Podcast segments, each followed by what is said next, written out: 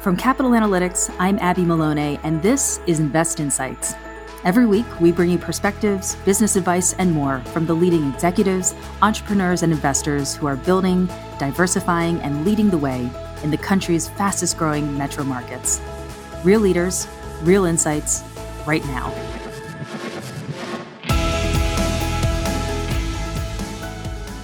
Welcome to Invest Insights. I'm Abby Maloney. I'm joined today by Joe Woolley, the CEO of Nashville LGBT Chamber. Joe, thank you so much for joining me. It's great to be here. Thanks for having me. So we're going to be looking at how the this new economy has emerged due to the pandemic, new ways of strategizing, new ways of planning, this new norm we find ourselves in. But before we go there, I wanted to ask you on the personal side, are there any new personal norms that you started during the pandemic that you're going to continue with in this post-pandemic climate we find ourselves entering into? That is a great question. Uh, what I'm finding as we come out is the things that I I love being back uh, to in-person events, to being around people. I didn't realize until the pandemic how much I fed off of others, how much energy I got from being around others. Um, so it's great to be back there. I think the personal care that I, I realized I had to take um, personal care of myself during the pandemic. There was such a need. There was such a want for assistance and help and um, I hated to say no or not be able to help somebody. But I got to a point that um, I had to start taking care of my mental health, start taking care of me. And I'm going to continue that on through the pandemic, um, focusing on that. Um, exercise, especially, helped me, but knowing that it's okay to say no. And it took the pandemic and the need to get me to the point where it's okay to say no advocacy is one of the main objectives of your organization. And as of recently, the Chamber has been focusing on fighting anti LGBT uh, legislation, specifically the two bathroom bills that were recently passed. As of today, what has been the economic fallout from uh, these bills that have been passed? And what is the current status of your advocacy efforts in regards to this matter?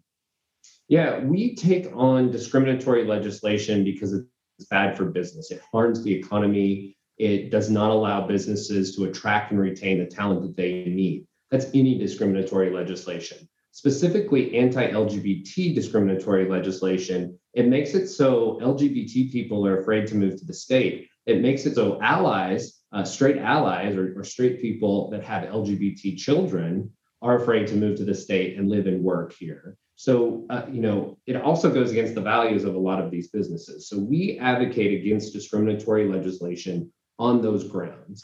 Tennessee had the most uh, anti LGBT laws proposed. We had the most laws passed this year. We are the first state to pass a bathroom bill since North Carolina did so um, notoriously in 2016 and, and mm. faced $3.75 billion in economic fallout.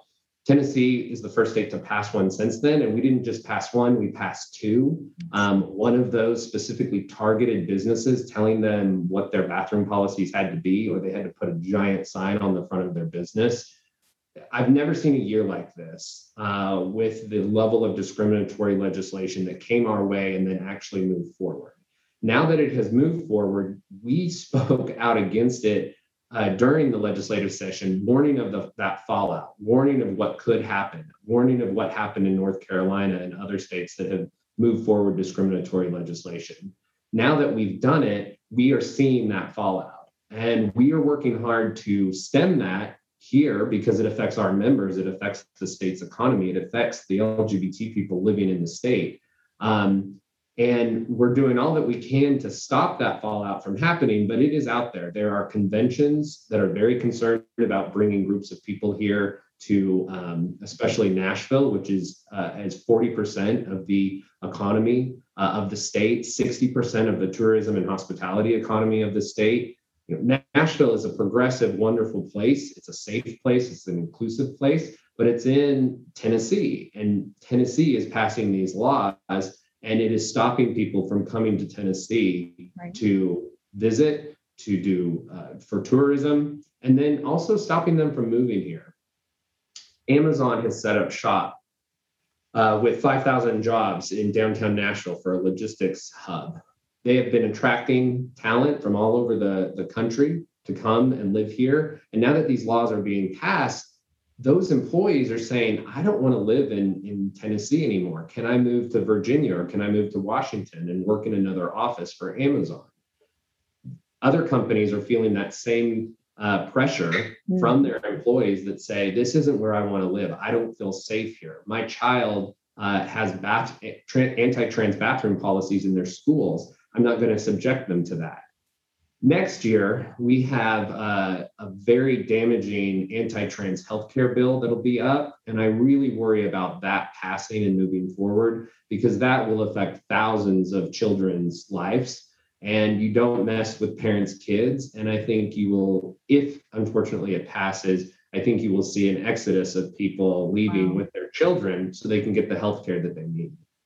We organize businesses to push back against this. We bring this business argument uh, it is so important for businesses, especially large corporations, to voice their values, for their leadership to come down and talk to legislators and say, this is the values of our company.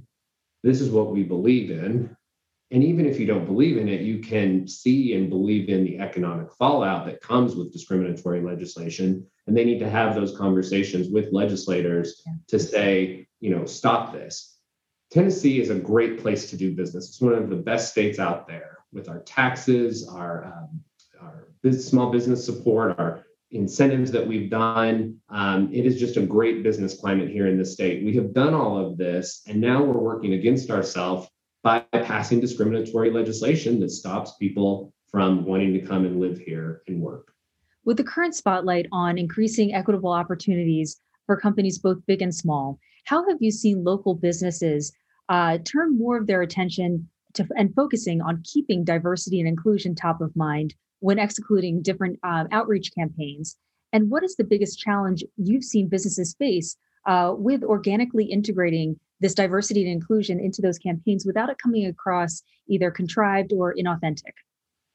I think people are really smart when it comes to this. They can look at a business and they can see with LGBT uh, inclusion, for example, are you throwing up a, a rainbow icon for Pride Month and trying to sell us a product that has rainbows on it? Are you committed to, you know, supporting the LGBT community and equality issues year long? Do you have programs for your employees? Or do you just talk about pride and LGBT issues again in Pride Month in June?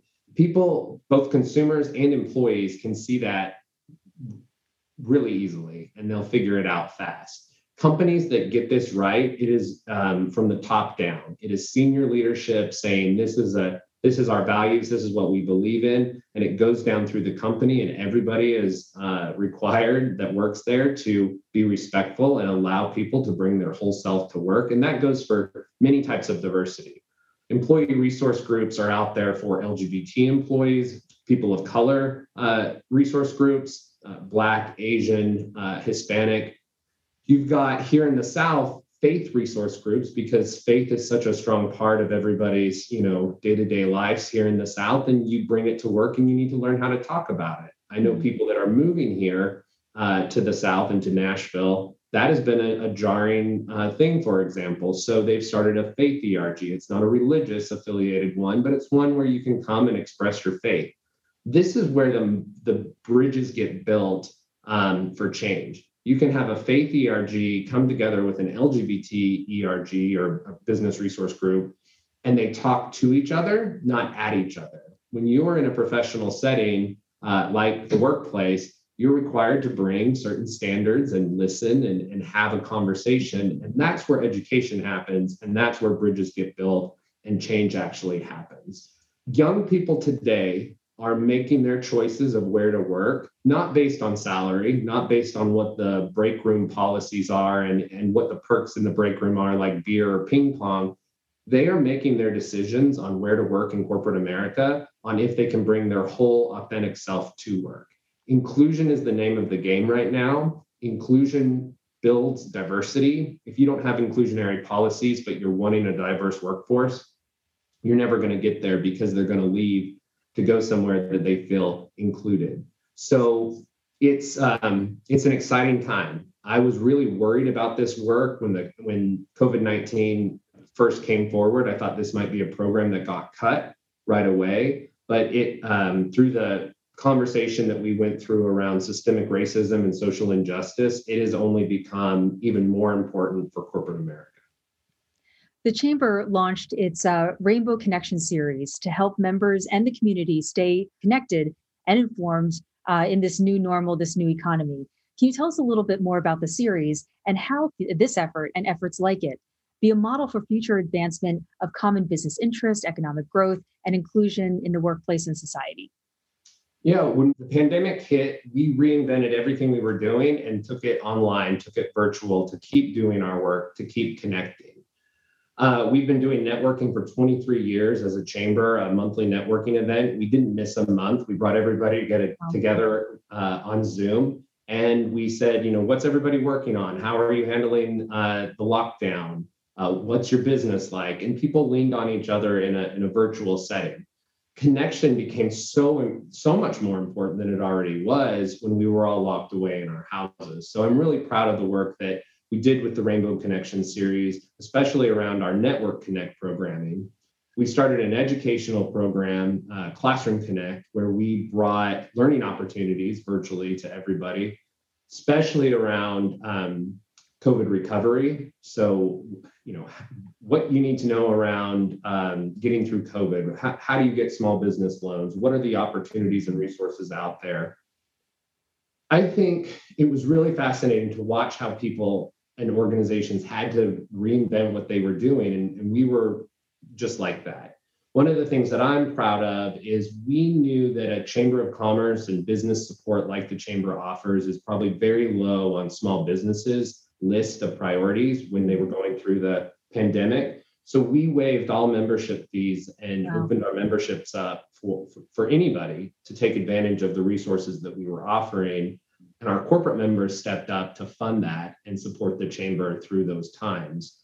Wow. Uh, I think going forward, we're going to be in a hybrid world for a long time. So if you are doing an in person event, you should think of what your online uh, component could be. These hybrid events are, I think, the way of the future.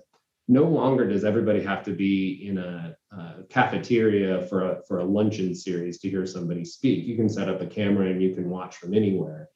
Zoom has changed the world and online platforms like it. So I would just say that we, going forward, and, and everybody should be thinking about how to reach the most people possible. Uh, and it's a whole new world um, to do that. We, it's exciting that um, you know you can have networking take place in a, a room full of people trading business cards then you can have a program, but you can also have that networking take place online that's watching the same program when you come together for that. So that's the way we'll keep moving forward.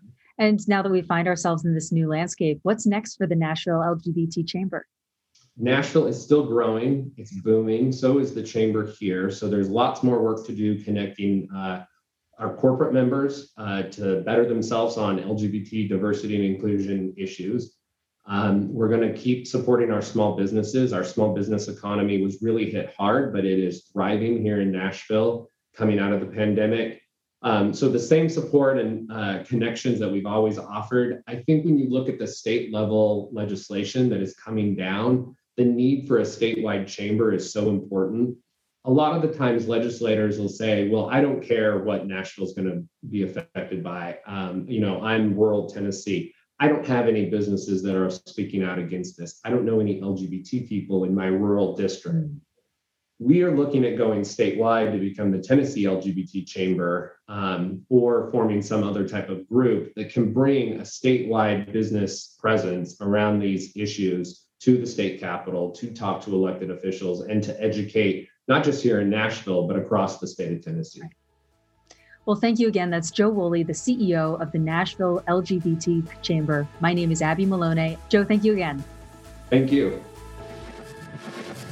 You have been listening to Invest Insights. Be sure to follow, rate, and review this podcast to hear more. I'm Abby Maloney. Thank you for tuning in.